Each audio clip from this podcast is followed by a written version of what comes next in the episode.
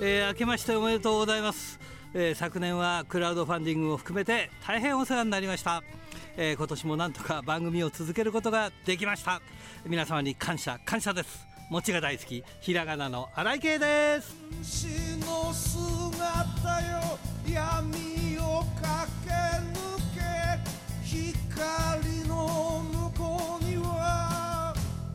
勝利あり、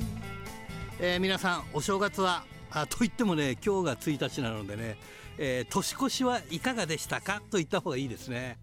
えー、私はね例年通り大晦日はこう地方に仕事に行きましてね夜の6 8時ぐらいにこう戻ってきて、えー、年越しそばを食べてテレビを見て新年を迎えるっていうまあ大体同じパターンですね、まあ、変わりないです。来年はねちょっと変わりますよ。うん、ちょっといろいろと変わります。ということで今年も元気で張り切ってまいりましょう。まずはこちらからです。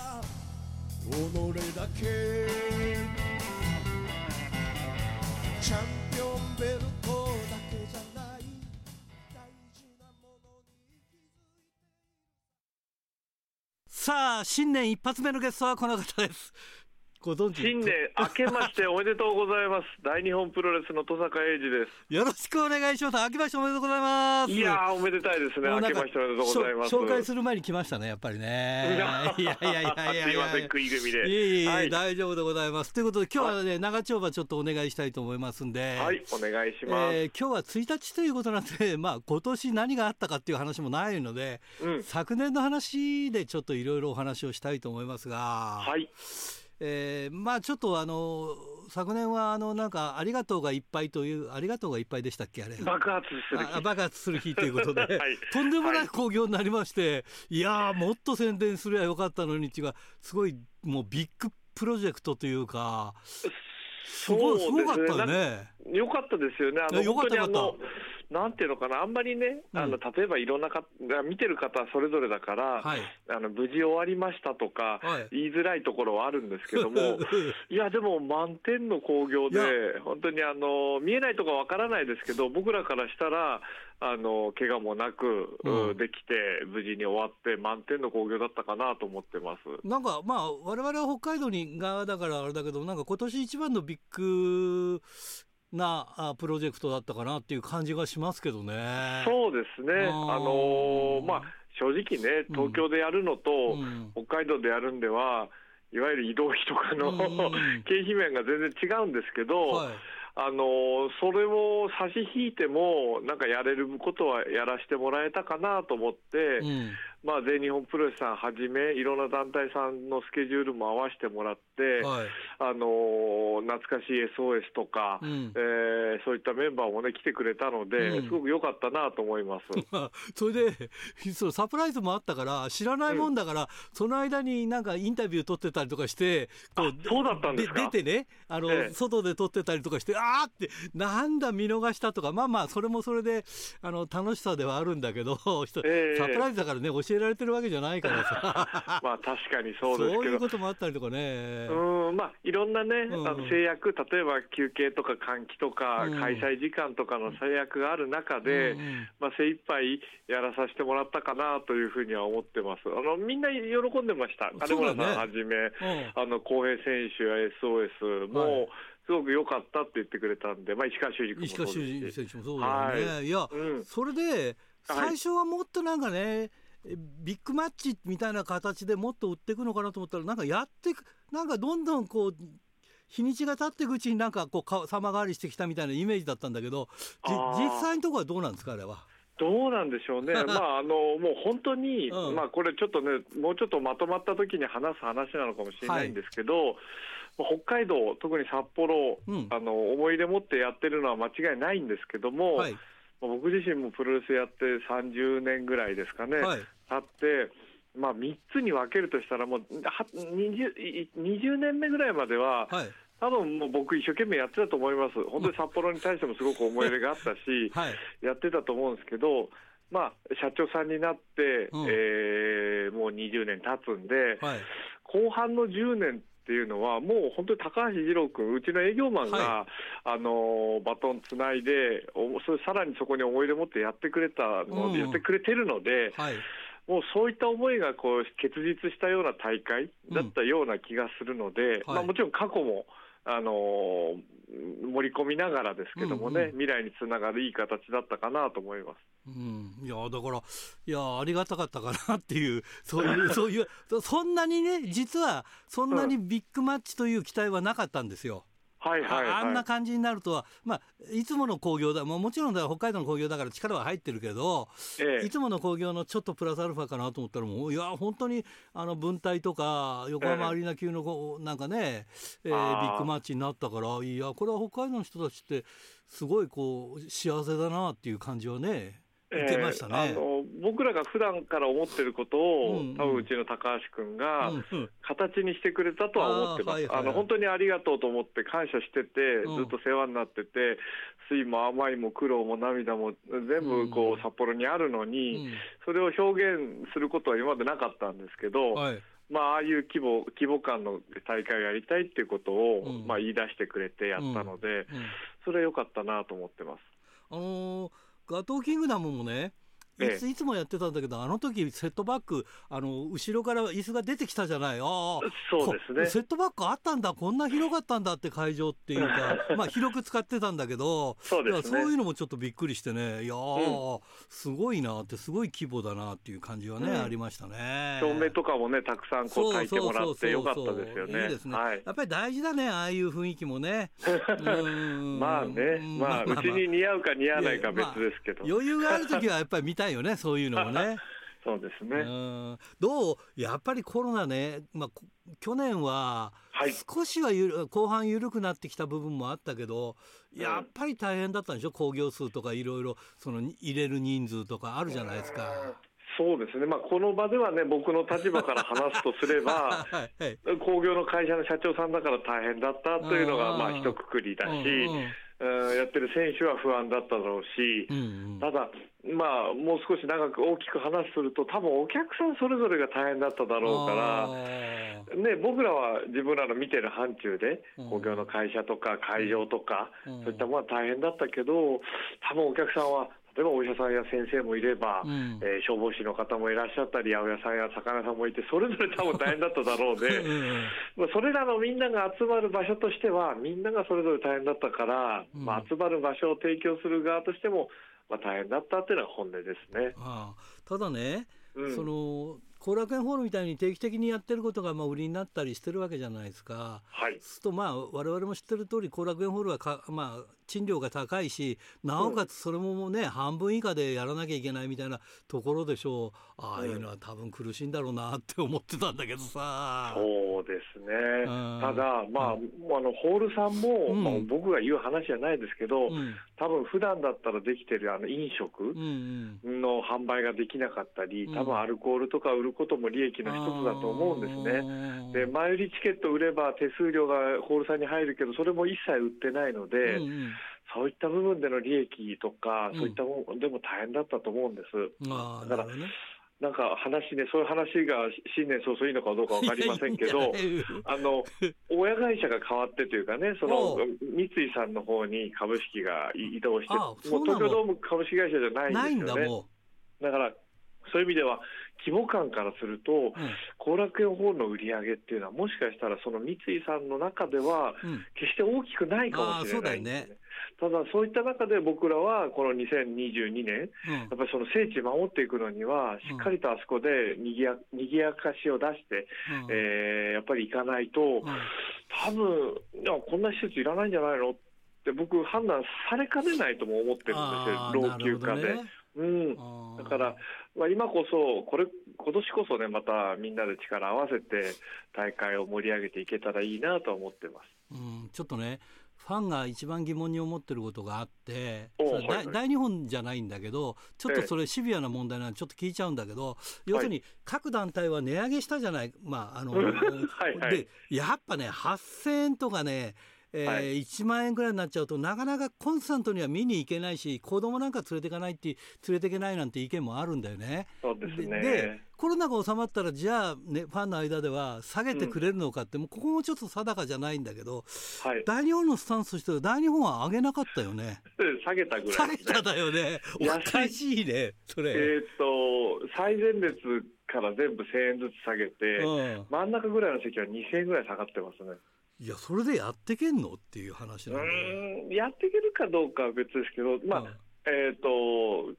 どうだろう、あ言い方変えると、ここ1年、ここ2年は、うんすごくね、なんとか、あのなんとなんとかな、支えようって現場にあの現場に来てくれた人だけが支えたんじゃないんですけども、あの現場に来ることでお金を落として支えようっていう人たちにも支えてもらいました。でも、あの2022年以降は、まあ、元工業の本来の姿に戻って、やっぱりより多くたくさんの人に見てもらいたいというふうには思ってます。これ難しいんですよ。なんか話す長くなるんですけど、うん、インディペンデントでやってて、うん、あの怖そうに、あの訴えかけるような試合スタイルというのも、多分メジャー団体と言われてるところがしっかりしてた時は、あのそれでよかったんですけど、今僕たちが目指しているのは、まあ、やってることはちょっとコアなことだけども、うん、えーと、団体としては広く多くたくさんの人に見てもらいたいということをしたいというふうに思ってますんで、今、小学生も無料だし、うん、あのまあ後で話も多分後半出るのかもしれませんけど、はいはい、5月5日にある横浜武道館も、料金設定自体は多分だいぶ安く、今後お伝えできると思います。あのーある団体の人と話をしてね北海道来て、はい。はい、まあ正直、うん、大変だろうなって入りだったんだけど、はい、まあポロッと「いやこれで黒字出てますよ」って だろうなってこの料金設定だとそうなんだろうな。まあそうじゃないと来れないだろうなっていうのもあるけれども、うんうんうん、でもやっぱりそういう負担ってファンにかかってるわけじゃない、まあ、北海道だからそうそう来れないからみんな見に行くっていうのもあるけれども、はい、あの下手すればさ見なかったんだからもうしばらく我慢して見なかったんだからいいやっていうこうこういう客離れもあるんだよね。そうですね、あと僕らからする、まあ、あのそそれぞれの団体事情は僕は分からないですけど、あまあ、僕らからすると、選手、あのなんていうかな、若手練習生採用して、1年、まあ、特に北海道は半年ごと、3か月ごとに見るたびにこう成長してるねって見てもらえる場所だと思うんで、偉そうにプロレスはこう線点じゃなくて線で見てほしいなんて言ってる以上は、で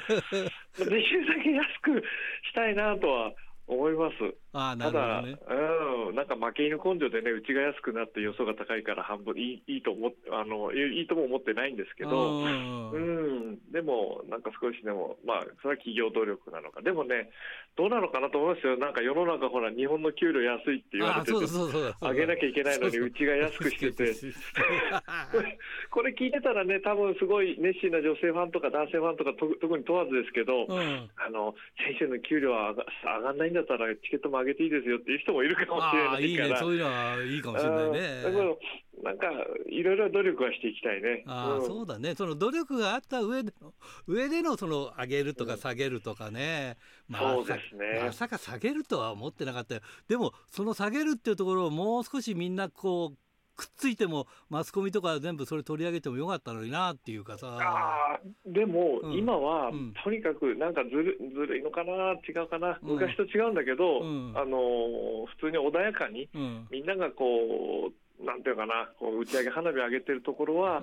できるだけ穏やかにやっていって、まあ、やっぱり丁寧に、えー、地ならしして、まあ本当に100年企業という偉そうですけども、うんうんあの吉田君や佐藤康介君が、うん、えー、関本、伊藤みたいになった時でも会社がね、はいはい、できてるようなものを目指しているので、うん、なんかそれはそれで、まあ、別に安安くやって大日本偉いってなって、うん、なんか他の団体が悪く取られるのもまた違うなとは思って。まあまあ、そうだけどね、うん、うん、でもなんか新年早々なんかシビアな話になってちょちょっとねあれだよね。ちょっと明るい話に持ってこうよね。じゃあねそうです別にあの暗くはないんですよ。いや暗くはない。いや分かってる分かってる。いや結構シビアだなって振った振った俺がね悪いんだけどさ。いやいやでもねやっぱりねみんなね、聞きたいんだよ。そのの辺の話はね。あでも団体になんで値段高くしたのって言ったらいやそれは半分しか入らないもんなって言われりゃそうだよね。倍になるわなっていう。それはまあ、そうですね。算数で言えば、座談会方式で言えばやっぱり確かに、客席半分だって言われてるんだけど会場費は半分じゃないっていう状況は、ね、あの団体側としてはやっぱきつかったと思います。給料だって半分じゃないでしょ？だって。そうですね。そうだよね。だから、うん、なんかそういう部分では、本当に大変だったと思うし、うん、あの団体側が全部吸収するのも無理だしね、お客さんに安くしたまま、会場費は高いままっていうのは、でも無理だと思うんで、うん、あれでしたけどね、うん、頑張ります、でも、はい、はい。じゃあ、ここでちょっと CM 入れますね。はい。さあ、ということでですね、はい、今年のまあ、えー、活動内容というか、まあ、そういうのをちょっと聞いていきたいんですが、はい、まず北海道札幌は2月にペニーレイン2月でしたっけ？そう、ペニーレーンですね。ねこれ初めてでしょ？前からなんかやるやるって言ったけど、ちょっとなんかコロコロナでダメになったりとかいろいろあったんだよね。そうそう、マルスジムが、あの、うん、閉鎖されて、うん会場なくなったよっていうところで、今ではね、うん、もうあのガトーキングダムさんで当たり前のようにやらせてもらってますけど、はいはい、ガトーキングダムさんにたどり着く前の段階で、うん、一番最初にやってみたらどうって言ってくれたのがペニー・レーンさんだったんですよね。ここは、はい、デスマッチもできるんでしたっけ？どうなんでしょうか、言っていいのか分かりませんけど、あのまあ、できると思って来ていただいても結構だと思います。あなるほどね。ということは、それを期待していっても大丈夫だっていう、はい、大丈夫とは言わないけど、そうですね、まあ、あのガットキングダムさんがね、こうやって定期的にやらせていただいているので、うんはい、まあ、基本的に箱の大きさからしてもね、そちらが、まあ、あの中心軸なんですけど、うん、僕としては、そのペニー・レーンさんも、あの、はい、なんか、ま、それこそさっき言ったマニアックなコア層、うん、コアな、うん、100人、150人の中でやるプロレスっていうのも面白いよっていうところを見せたいなとは思ってます。じゃあなんかこうまあそのプロレスの成り立ちっていうかその試合自体もちょっとやっぱいろいろ頭使ってるとんちじゃないけどやってくれたらいいですね、まあ、だからそういう楽しみもあるかもね。そうですね、うん、まあ選手はまだね、うん、どんなところかもちょっと見てないので、うん、僕しか見てないので、会場は。でもあの、シュープロのスタッフさんなんか、北海道出身の方なんかは、はい、あの奈良記者とは別別な方が、うん、いや、あそこでやったらすごい雰囲気ありますねってこう言ってくれたんであの、みんなも期待してもらっていいのかなと思います、うん、そういう意味では、まあ、その音楽ホールでしょ？ペニーレンって。そうです。ライブハウス、ね、ライブハウスですよね、うん、ライブハウスってやること多いんですか？そうあんまりやらない、えー、いやいやあの名古屋はダイヤモンドホールっていうところでまあ規模感としては結構大きめのライブハウスなんですけどもまあペニーレンみたいな、こうなんだ、ぎゅっとしたようなところは、そんなないかもしれない、ねはいはい、なるほどね、じゃあこれ、ちょっと新しい戦いが期待できるかもっていう。うん、なんかあの、その頃までにはね、マスクしてたら完成 OK みたいなことをもう少し声高に言えたらいいと思ってます。ああ、そうだね。うん、うん。まあ、状況次第だろうけどね。はい。であとはこっちに入ってきてる情報としては4月16、17が、えー、ガトーキングダムがあるということで、はい、そうですね、恒例のまあ春のツアーだと思っていただければと思うんで、うん、まあ、この今後もまた日程とか、あの前後でお伝えできたらと思います。うん、ということは、この辺はちょっとタイトルマッチがありそうな感じもななきにしもあらずという。そうですね、ペニーレーンはあのいわゆる一期当選ってやつの公式戦の最終戦なので、あそうなの？はい。あの、リーグ戦なんだかもつれ込んだりしてると、期待してもらえたらな最終戦と。決定戦は違うんだよね、決勝とは違うんだよね。決勝戦は、えーと後楽園後楽園で。はい、ということで、まあ、最後の決まるというところで、ね、そうですね、そこの戦いで決まるという。ことだ。じゃあ、16、17、4月は、これは、えーまあ、タイトルマッチがもしかしたら中止になってくるということで、ね、ところでね、はい、あのー、デスマッチマヘビーのチャンピオン。宮本君、うん、怪我してますけども、はい、まあ、要するに返上しないっていう話だったんですね。そうですね、1月4日にまあ復帰するので、1月4日復帰する、えー、じゃあもう4月くらいには十分間に合うってことだね、まあまあ、ね、ベルトを持ってればの話だけど、はい、これはどういう観点から、普通だったら返上するじゃないですか。そうですね、なんかもう少し、ちょっとやっぱりここ2年ぐらいは、うん、ちょっと堅苦しかった気がするので、うん、もう少しなんかフランクに捉えてもいいかなと僕は思ったんです。うんそのまあ、いわゆるプロレスっていうと、なんとなくこう半年間防衛戦しないととか、はい、返上と、怪我したら返上とかあるんですけど、はい。まあ、タイトルマッチ決まってなかったんで、あの時点で、うん。うん、まあ、治るまで待っても、今の大日本のと宮本選手と、あと大日本のファンの関係性からして、うん、それが最も喜ばれることなのではないかなと思ったので、あなるほど、ね、判断しました。はい。割とね寛容だなっていうか。年取りましたね。50歳ですからね 私も。ねでももうここまで来てねあんまりせこせこしてるのもちょっと耳っちいんでそっか。寛容にしてます寛容だね、はい、さてあのーまあ、チャンピオン、野村拓選手ですが、はい、えー、去年はずっと引っ張ってきたんですが、いかがでしょうか、僕はね、好きなタイプのチャンピオンなんだけど、うん、うんまあ、ちょっとあの関本とか、まあ、あの辺とかは、うんね、若干違いますよね、どっちかというとあの、僕らの昔から見てるその UK だとか、BK バトラーズとか、割となんか匂いするようなバチバチ系の試合で。そうですね、うん、まあ明日ね、早速、その岡林選手とのタイトルマッチが1.2の後楽園であるんですけども、はい、まあ、それまではその大地君や青木君や関本君を撃破してって、うん、あのどうでしょうかね、彼自身は迎え撃つ王者というよりは、うん、そのまあ、チャンピオンというベルトは持ってるけども、その強敵を倒していくっていう挑戦者としてね、こうずっと立ち振る舞ってるので。問題はその岡林選手を勝った後だと思いますね、多分その新井さんがおっしゃられてるのは。だから、うん、どういうスタイルでチャンピオンとして他の選手を迎え撃つ形になるのかっていうのは、うん、多分明日の岡林戦以降にかかってくるのかなと思います。あの本人は大日本は強いよとどこへ出ても負けないよとそれぐらいのことやってるよっていう感じで、うん、まあ、こう発信してるからいやすごいなと思って。あれはなかなかピリッときましたね。ちょっとまあ他にもいくつもあったと思うんですけど、うんうん、パッと思い出すのは、それぐらいのインパクトがあるのは、伊藤選手が金村選手から初挑戦でベルトを取った時と、同じぐらいのなんかこう、僕に響くっていうか、はいはいはい、選手からその新しい目的地を提示してもらった感じがしたんですね。で最強を目指すということは、もう一番下の吉田君や佐藤君も、はいまあ、なんでかな、僕ら古い世代の人からしたら、例えば当時の新日本さんとかみたいに、はいはいはい、がよそが来たら、まあ、俺若手だけど、お前ら相手しないよぐらいな、うん、俺の俺の方が強いよみたいな感じがこう、当時だったら高岩さんとか、うん、金本さんとか、大谷さんとかもあったように、うん、彼らももう全野村君だけ、岡林君だけが強いんじゃなくて、全部が強くなきゃいけないなとは思ってるので、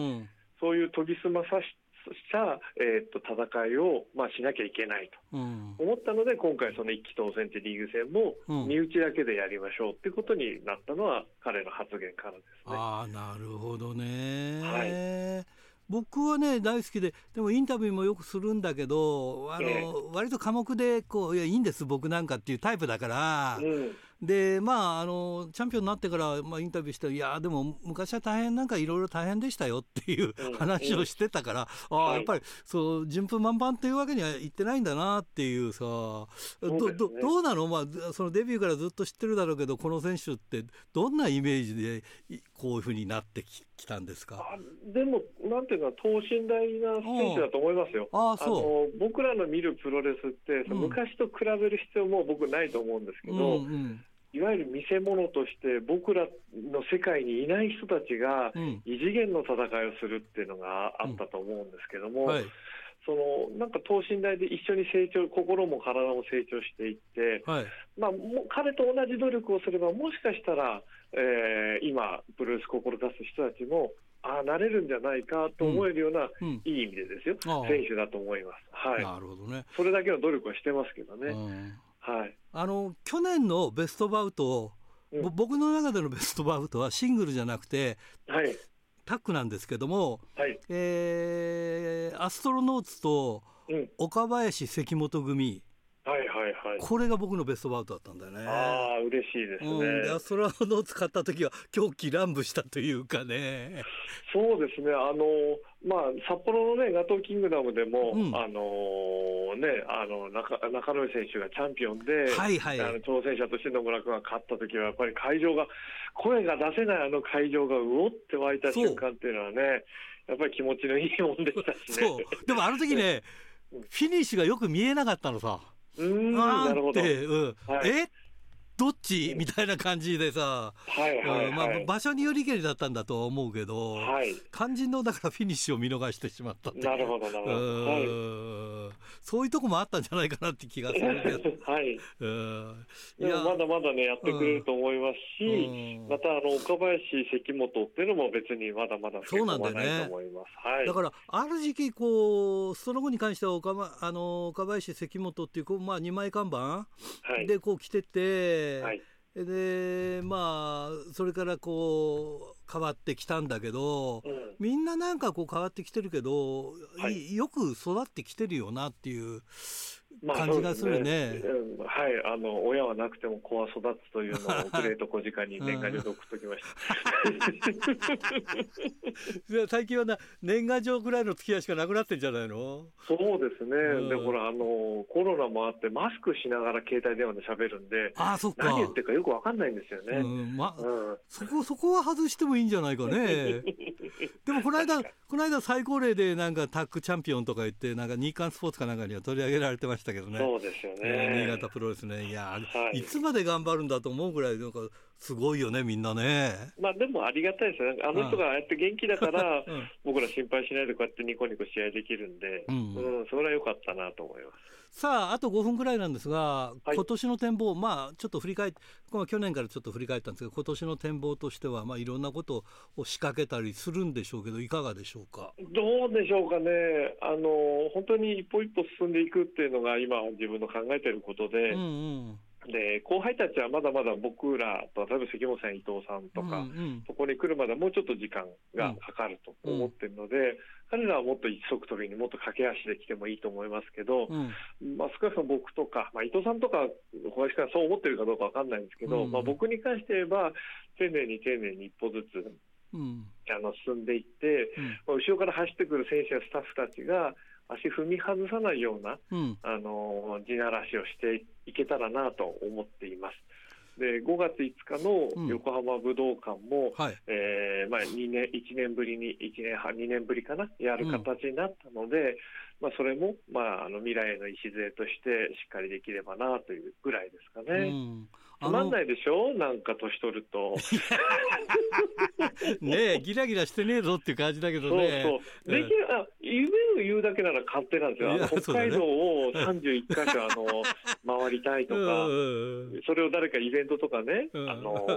お祭りでもいいんでやって、もう8月はまるまる北海道とかそういうのやってみたいんですけど。そうだよね。ぜひね。はい、前場が、前場が29連戦かなんかやったもんね。そうそうすごいよね。あの、ちょっと話外れんだけど、うんアブコ選手三冠挑戦ってすごいよね、この人ね。やっぱり小林はすごいですね。ねでもそれは小林がすごいっていうか、小林のあの頑張ってきた27年間がすごくいいんであって、うん、でも1日ではできないと思うんですけど、うん、いや、でも頼りになりますよ。あのちょっと前までは、うん、どうだろうな。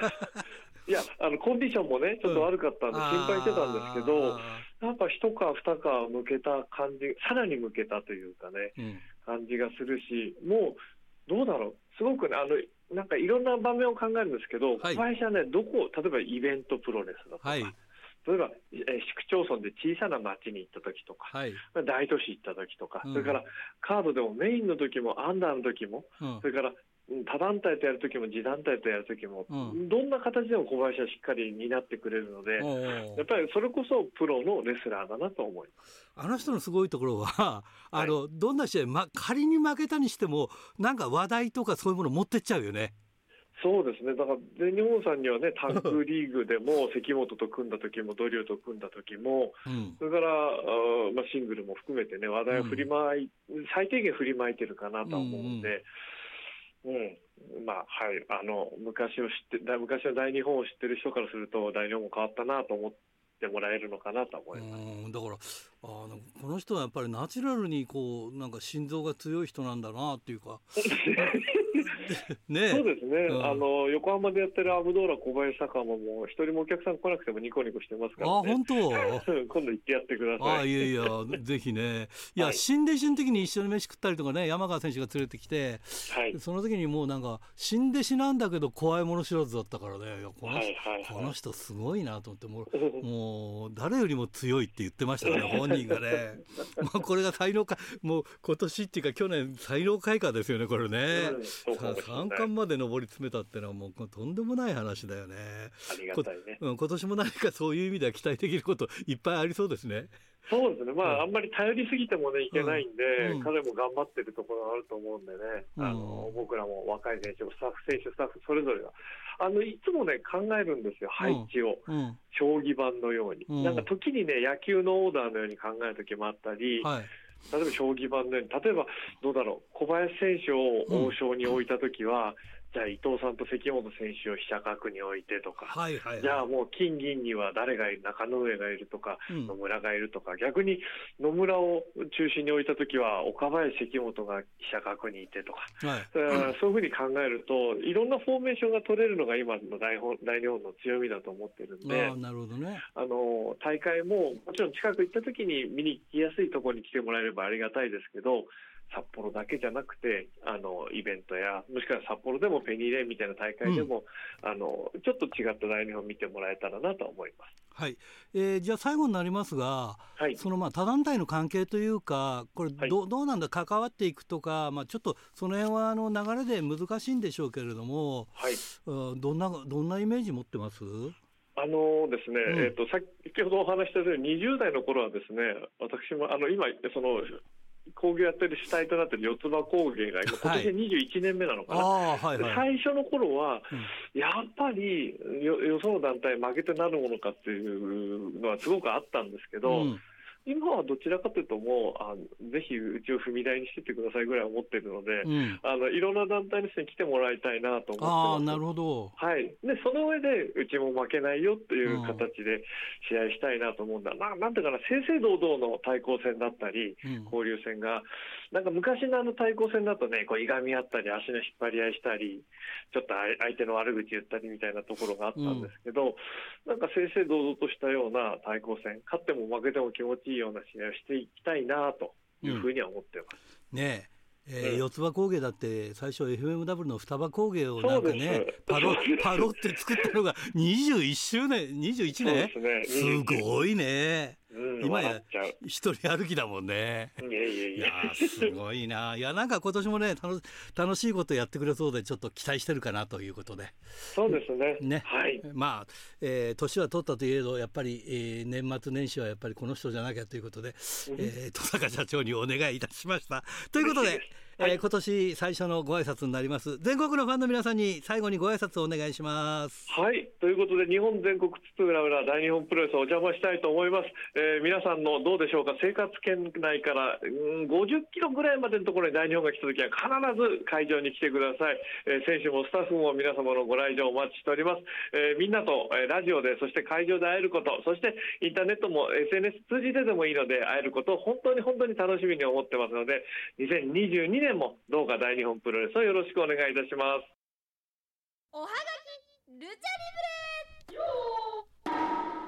ということで、えー、1月1日なのでおはがき来ておりません、えー、ラジオネーム豊田勲君からもらっておりました、えー、私的プロレス大賞をちょっと発表したいと思います。えー、私的プロレス大賞はプロレスシーンを総括するものではなくあくまでも自分が観戦した大会から選ぶ自己満足全開の賞なのであしからず。ということで、えー、私的プロレス大賞2021の発表です。じゃじゃん。MVP 岡林雄二。殊勲賞準 MVP& 最優秀タッグ、えー、G ショック1010星野兵道ということで、えー、関東賞ダークネスベアかっこ熊吉。新人賞鈴木博之新潟プロレスと。ベストバウト星野勘九郎、えー、兵道明対ドリュー・パーカー石川祐希、えー、7月11日大日本新太平洋運輸大会ということですね、えー、最終最優秀工業はえー、7月11日大日本新太平洋運輸大会、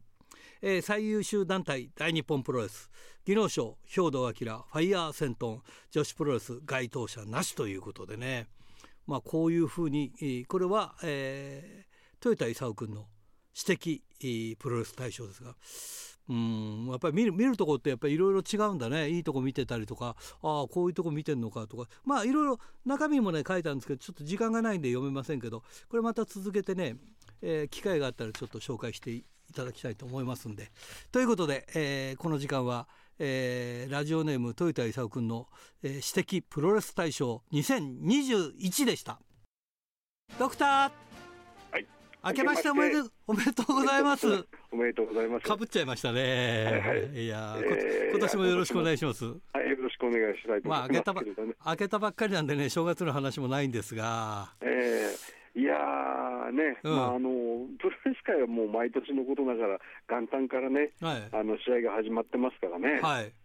また、あのそうそう、あの何が今年はびっくりしたってですね、はい、あの元旦にあのゼロワンプロレスリングゼロワンが試合をするっていうのはいつものことだったんですけどね、はい、あの今年はあのノアの武道館っていうのがね、元旦にあるんですあのまあ、夕方、えー、4時からでしたけれどもね、はい。はい、えーと、あの元旦に武道館っていうのは今までなかったはずですよね。ああんまり聞かないですよね、が元旦はなんか後楽園ホールっていうのはなんか定番はいはい、定番であって、まあ、定番ですよね。えー。だけどね、それあの、えーと、お昼だとかね、うん、あのえーとまあ、そのノアの武道館大会4時から夕方4時からということですけどもね、うん、あのなんとびっくりしたのはですね、うん、えー、初日の出プロレスという名前でですね、はい。えー、元旦朝8時50分から新宿フェイスで大会がありましてですね、はいはい、これは YMZ っていってあの米山香織選手の団体ですけれども、はい。はい、女子あの、えー、もうどうなったんでしょうかね、8時50分から試合したっていうのは、どれぐらいお客さん集まったのか、よくわからないで知りたいところですけれどもね。いやまあでもね、プロレスならではだね。普通のなんかスポーツ団体とかそんなこと言ったらお客をバカにしてんのかとか言われそうですもんね。まあそうかもしれませんけどね、うん、いけるわけないだろうっていうかもしれませんけどねそうそうや米山選手といえばですね、はい、あのー、12月にですね、うん、23日だったかな大会開いたんですけれどもね、はい、これがですねなんとそのご本人の引退撤回から丸10年だったんですって。ああそうなんですか。はいまあ、引退撤回から丸10年というタイトル名で、セレモニーも行われた様子ですけどね。何だったんだろうね、あれね。あもう、なんというか、あれですよね、あの もうプロレスの引退としてもですね、まあ、あのああいうことしたら、もうやっぱり初めてで最後ではないかなと思いますけどね。なんか一時の気の迷いだったんでしょうね。あの、引退を表明した後にね、僕たまたまあの川崎で試合見たんですよ。そしたらそしたらあのその休憩とかなんかそういう時にね違うレスラーに、えー、私あんなこと言っちゃったけど本当はしたくないんだよねみたいなことをなんか言ってたんだよね。なんだろうこの人って。もう周りはそういうふうに進んでんのにっていうさ、えーああ、だからそれ覚えてますよ、鮮明に。ああ、なるほど。まあ、頑張ってますよね。もう、えー、米山さんももう40代というのもね、ねなんかびっくりしてしまいますけどね。うん、ねあのちっちゃい体でよくやってますよね。えー、うん、まあね、それからあの自分のところでこういうね、あの佐藤光選手とかと怪しげな試合を時々やったりなんかしながらも、はい、あのメジャー団体、大きな団体のね、うん、えー、なんと言いますかね、その、えー、コミカルな試合の中心人物になったりしますからね、はい、大したもんですね、やっぱりね、はい、そうですねコーナーに使い分けるというかね。そうそうそうそうえーまあ、やっぱりそういう人がね残っていくんでしょうね。ああなるほどね。一時あのあのけけ獣も？獣友達みたいな感じで入ってましたよね。あのアジアジャコングとかあの辺に。ああそうかそういうあれもありましたしね。うんそうですね。えーえーまあ、それでですねあの今年はね、どんな年になるかという話をやっぱり、まあ、一応、お正月の1回目としてはしなきゃいけないかと思うんですけれどもね、はい、あの年末はその、えーまあ、アイスリボンでね、その選手の離脱があったりとか、それから全日本プロレスでもね、2人離脱っていうのがありましたよね。ね。えーまあ、ですからね、そのアイスリボンのみならず、やっぱりね、まああのコロナ禍でその工業界のいろんな問題があったのをきっかけにして、うん、まあ、業界の再編が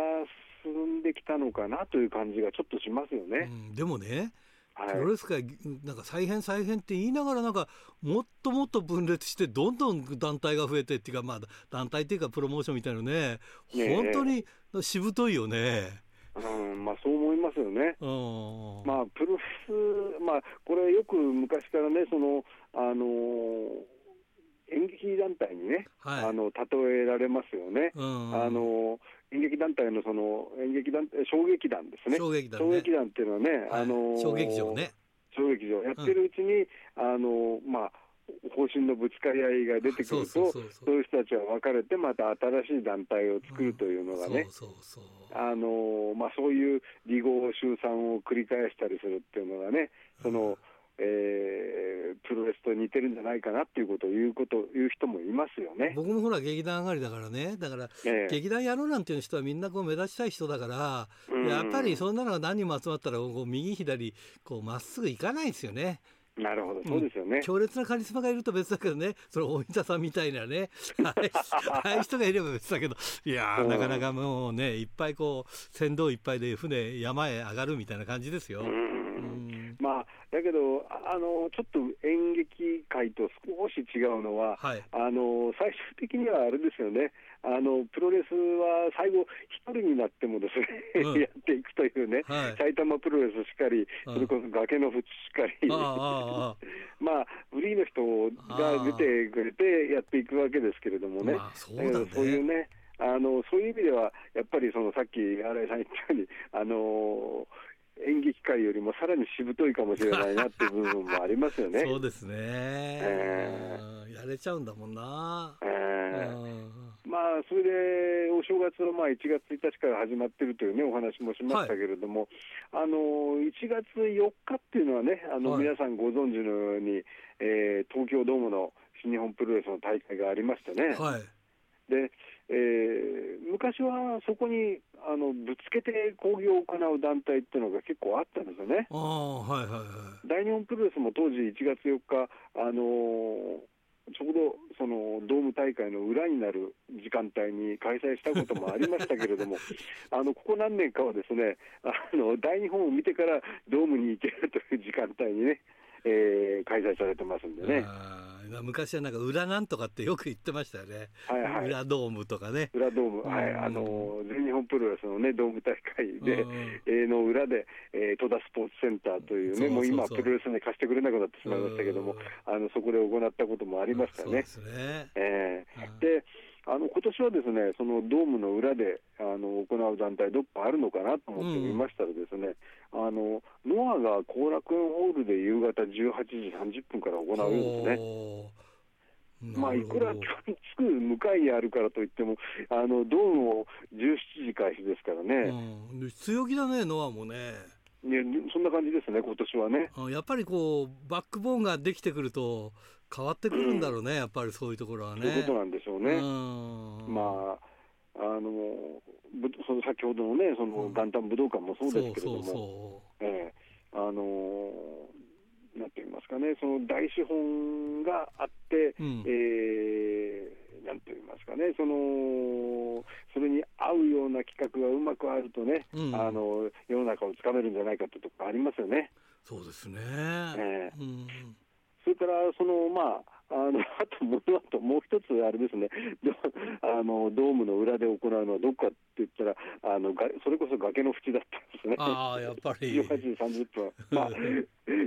こはあんまり資本はないかもしれませんけれどもね、うん、一応、高木三四郎さんがあの後見人なのかな、あそうかそうか、えだけども、多分あの資本的には別にバックアップされてないと思うんですよね。でもなんかもう出てくるのはサイバー、サイバーこう関連みたいな感じだね、そうなってくるとね。まあ、そうなってきますよね。まあね、そのこれ今年もその、えー、サイバーファイト、あるいは、えー、ブシロードグループのね、えー、大会が、えー、なんて言いますか、週刊プレスだとか、あるいは、えー、ネットメディアでは取り上げられることが多いのかなという感じはしますけれどもね。先ほどあのドクターがね再編成だって言ってたのが女子はその近いものができてくるその一強でスターダムを中心にこう再編成みたいなことが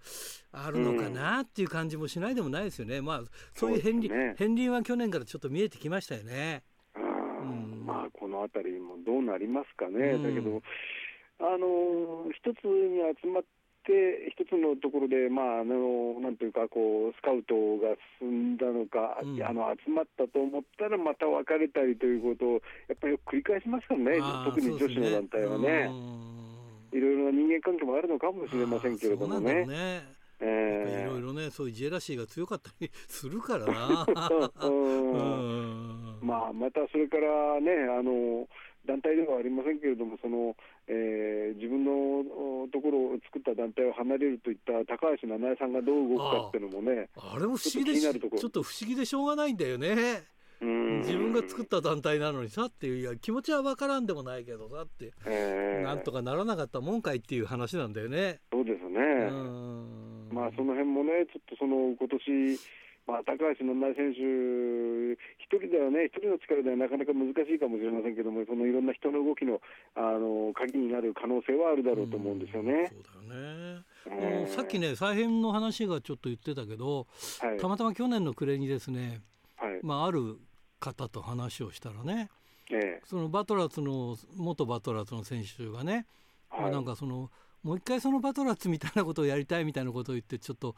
いろいろと話を進めてるみたいな。まあそれはちょっとまあまだまだその未確認情報ですけどもああいいのってそういうのなんだったら見たいなっていうかさ。そうですね。まああの見たい感じは実際しますしね、うん、であのえー、とはいはいどうぞどうぞ。リゼットそうそうそう。リゼットエンターテインメントがその UWF、まあこれ、田中稔選手を獲得したところから始まってるんだと思うんですよね。はいえー、田中稔選手自身もあのもう一回その自分が、えー、プロレス界での最後の役目として、うん、えー、バチバチファイトを、えー繰りえー、若い者に教えることができないかということを言ってましたよね。そうなんだよね、えー、だから、まあそのね、UWF とかそのいわゆるバチバチ BK ですよね、これバトラーズとかね、これ見てみたいなって、だからあのほら、えー、ノムタク野村拓也選手とか阿部文則とか、はいはい、あの辺がねもうどっちかというと B 系っていうか、まあ、バトラ、まあね、バトラズ系のね結構バチバチやってるから、はい、そうですね、うんまあ、U 系という見方もあるんだけど、なんかなんかそういう風な回帰もあるのかなっていうのはどう思いますかね？なるほど、うん、まあ、それで考えると、ですね例えば、うん、そのまあ、当時、UWF のいわば対局と思われてたのは何だったかっていうと、やっぱり FMW だと思うんですよね。はあ、そうだよね、えー、でそれで考えると、あの大分さんが復活してですね、うん、でそれでまた、その大分さんを中心とした、えー、団体、まあ、これは結局、あの昔は派手なその爆破が,、があの合わさっている部分はありますけれども、これもある意味の回帰の現象なんじゃないかなという感じもしますよね。えー、まあ、あの FMW とその、えー、UK が、うんあのまあ、対立概念っていうのは変かもしれませんけどもね、ある意味のその、えー、大きな2つの右と左があるとすれば、えー、やはりその有形が、まあ、去年から今年にかけてまたもし注目されるっていうのがあるとすれば、あのデスデスマッチ系統、特にその大分さん方面に注目が集まったっていうのもね、そのやはり、えー、なんていうんでしょうかね、その当時、ある程度、その完成されてたものがまた、うん、えー、こっちが面白いなということがですね、うん、あの若い人にも認められてきた部分があるのかもしれないなというふうに思ったりするんですけどね、うん、だからね対立概念があるとこう力生みますからね。そこにね力が出てくるから面白,、面白いかなと思ってちょっと今年はなんかもうそういうのがね始まるんであればちょっと面白いぞとは思ってるんですけどね。ええまあそういったところがね、あの何か中心になってえー、なんていうんでしょうかね、その、えー、コロナの期間はやっぱりちょっとなんていうか、その工業自体が少なくなったりとか、あるいは入場者数が制限されたりとかっていうところが、うんえー、あったせいで、どうもスカッとしない部分があったとは思うんですよね。そうだよね。これはこれはもうわれわれ見てる側だけじゃなくて、プレイヤー側とかですね、うん、あのスタッフというか、あのフロント側の人たちもそうだったと思うんですけれどもね、うん、でそういう、まあ、例えばそれがあの昔の流れを、まあ、求めるというのが、一つのきっかけでもいいと思うんですけれどもね、うん、何かこう、えー、留飲が下がるといいますかね、うん、あのガサル室が満足させられるような方向のものがね、面白いものが出てくればいいなと思うんですよね。せめて声くらいは出したいよねっていうマスク越しでいいからさっていう。そうですね、うん、やっぱりそこもねやっぱりあるよなっていうかね。うん、うん足踏み鳴らすだけじゃなとままるで地団打踏んでるようなもんだもんね。まあそうですね。えー、この間のね、その12月の FMWE では、はい、あの お客さんが別にそれはあのいいとか悪いとか言うつもりはありませんけど、ついつい叫ぶっていう人が結構いたような気がしますけどね。まあ表だからいいんじゃないのって言えばいいんじゃないね。えー、なんか北海道では表の工業では叫んでもいいよっていうなんかでやってたりとかしてますけどね。なるほど、うん、まあ、そういう意味合いでは、あれですよね、その屋外での興行っていうのも、うん、あの一つの、うん、なんていうんでしょうかね、あの解決点といいますかね、ではあるかもしれませんよね。えーまあね、そのまたその2022年、そのコロナ感染がどういう形になっていくっていうのはね、あの、まだ全然わからないところがありますけれどもね、まあ、あのまた前のようなですねその工業自粛だとかですね、はい、あの今、せっかくね、あのだんだんに後楽園ホールでもあの椅子の開放度が高くなってきたところですからね、これをもう一回戻すなんてことになって、ってほしくはないですよね、やっぱりね。僕は大丈夫だと思ってるんですよね。やっぱり、えー、そのまあまあ最初にこうこうまあおとなしくおとなしくって言ってるけど、やっぱりこれはもう一緒に育っていくしかないから。そうですね。はい、だから普通に生活しながらね、えー、予防するとしかないんじゃないですかね。そうですね。はい、特別なことなんかできませんよ、もう。うん。うん、完全にあの例えばあの本当にもう全く外出せず何のえー、イベントもなしにしても、ですね、うん、感染をゼロにするということはやっぱりね、到底できないでしょうからね。うんはい、えーそこをですねうまく今年はですね折り合いをつけて、えー、なんていうんでしょうかね、その、えー、工業界もですね、えー、今までの分をですね取り戻してもらいたいなというふうに思いますけどね。はい。あとですね、はい、昨年まあ、はい、クラウドファンディングやりまして、はいはい、えー、なんと結果は約1割の 配当でございます。まあまあ、それでもね、皆さんに頑張ってもらいましたからね。はい、えー、その配当のお返しとして、あの、ドクターとの、あれですよ、あの、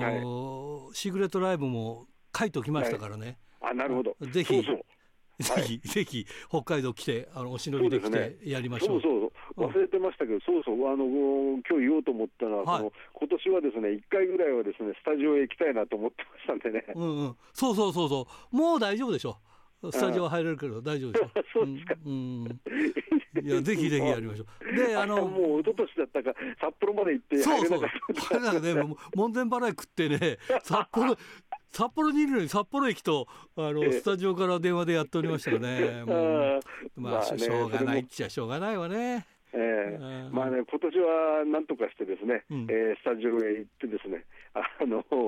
お偉いさんの許可ももらってですね、うん、えー、スタジオからお送りしたいと思いますけどね。そうですね。はい、えー、ということでね、まあ、えー、今年はちょっとあのシークレットライブも考えておりますので、はい、えー、ぜひ皆さんご期待してくださいということでね。でね。はい、はい、ということで、はい、えー、ドクター、はい、じゃあ最後にまたあの新年のご挨拶を、リスナーの皆さんに。はい、はい。まあ今年もですね、あのー、プロレス、まあえー、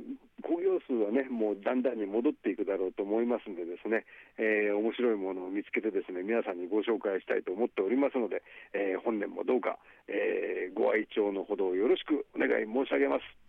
ということで、えー、今年1年またよろしくお願いします、はい、よろしくお願いします。ありがとうございました。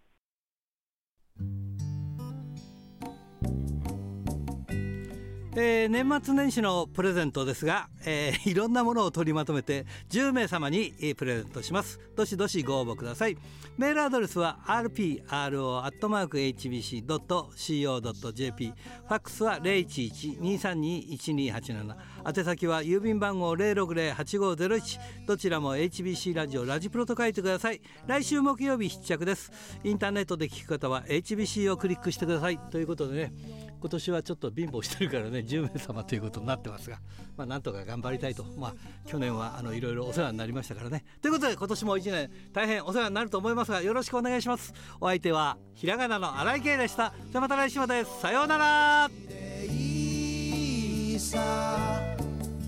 疲れたのならばゆっくり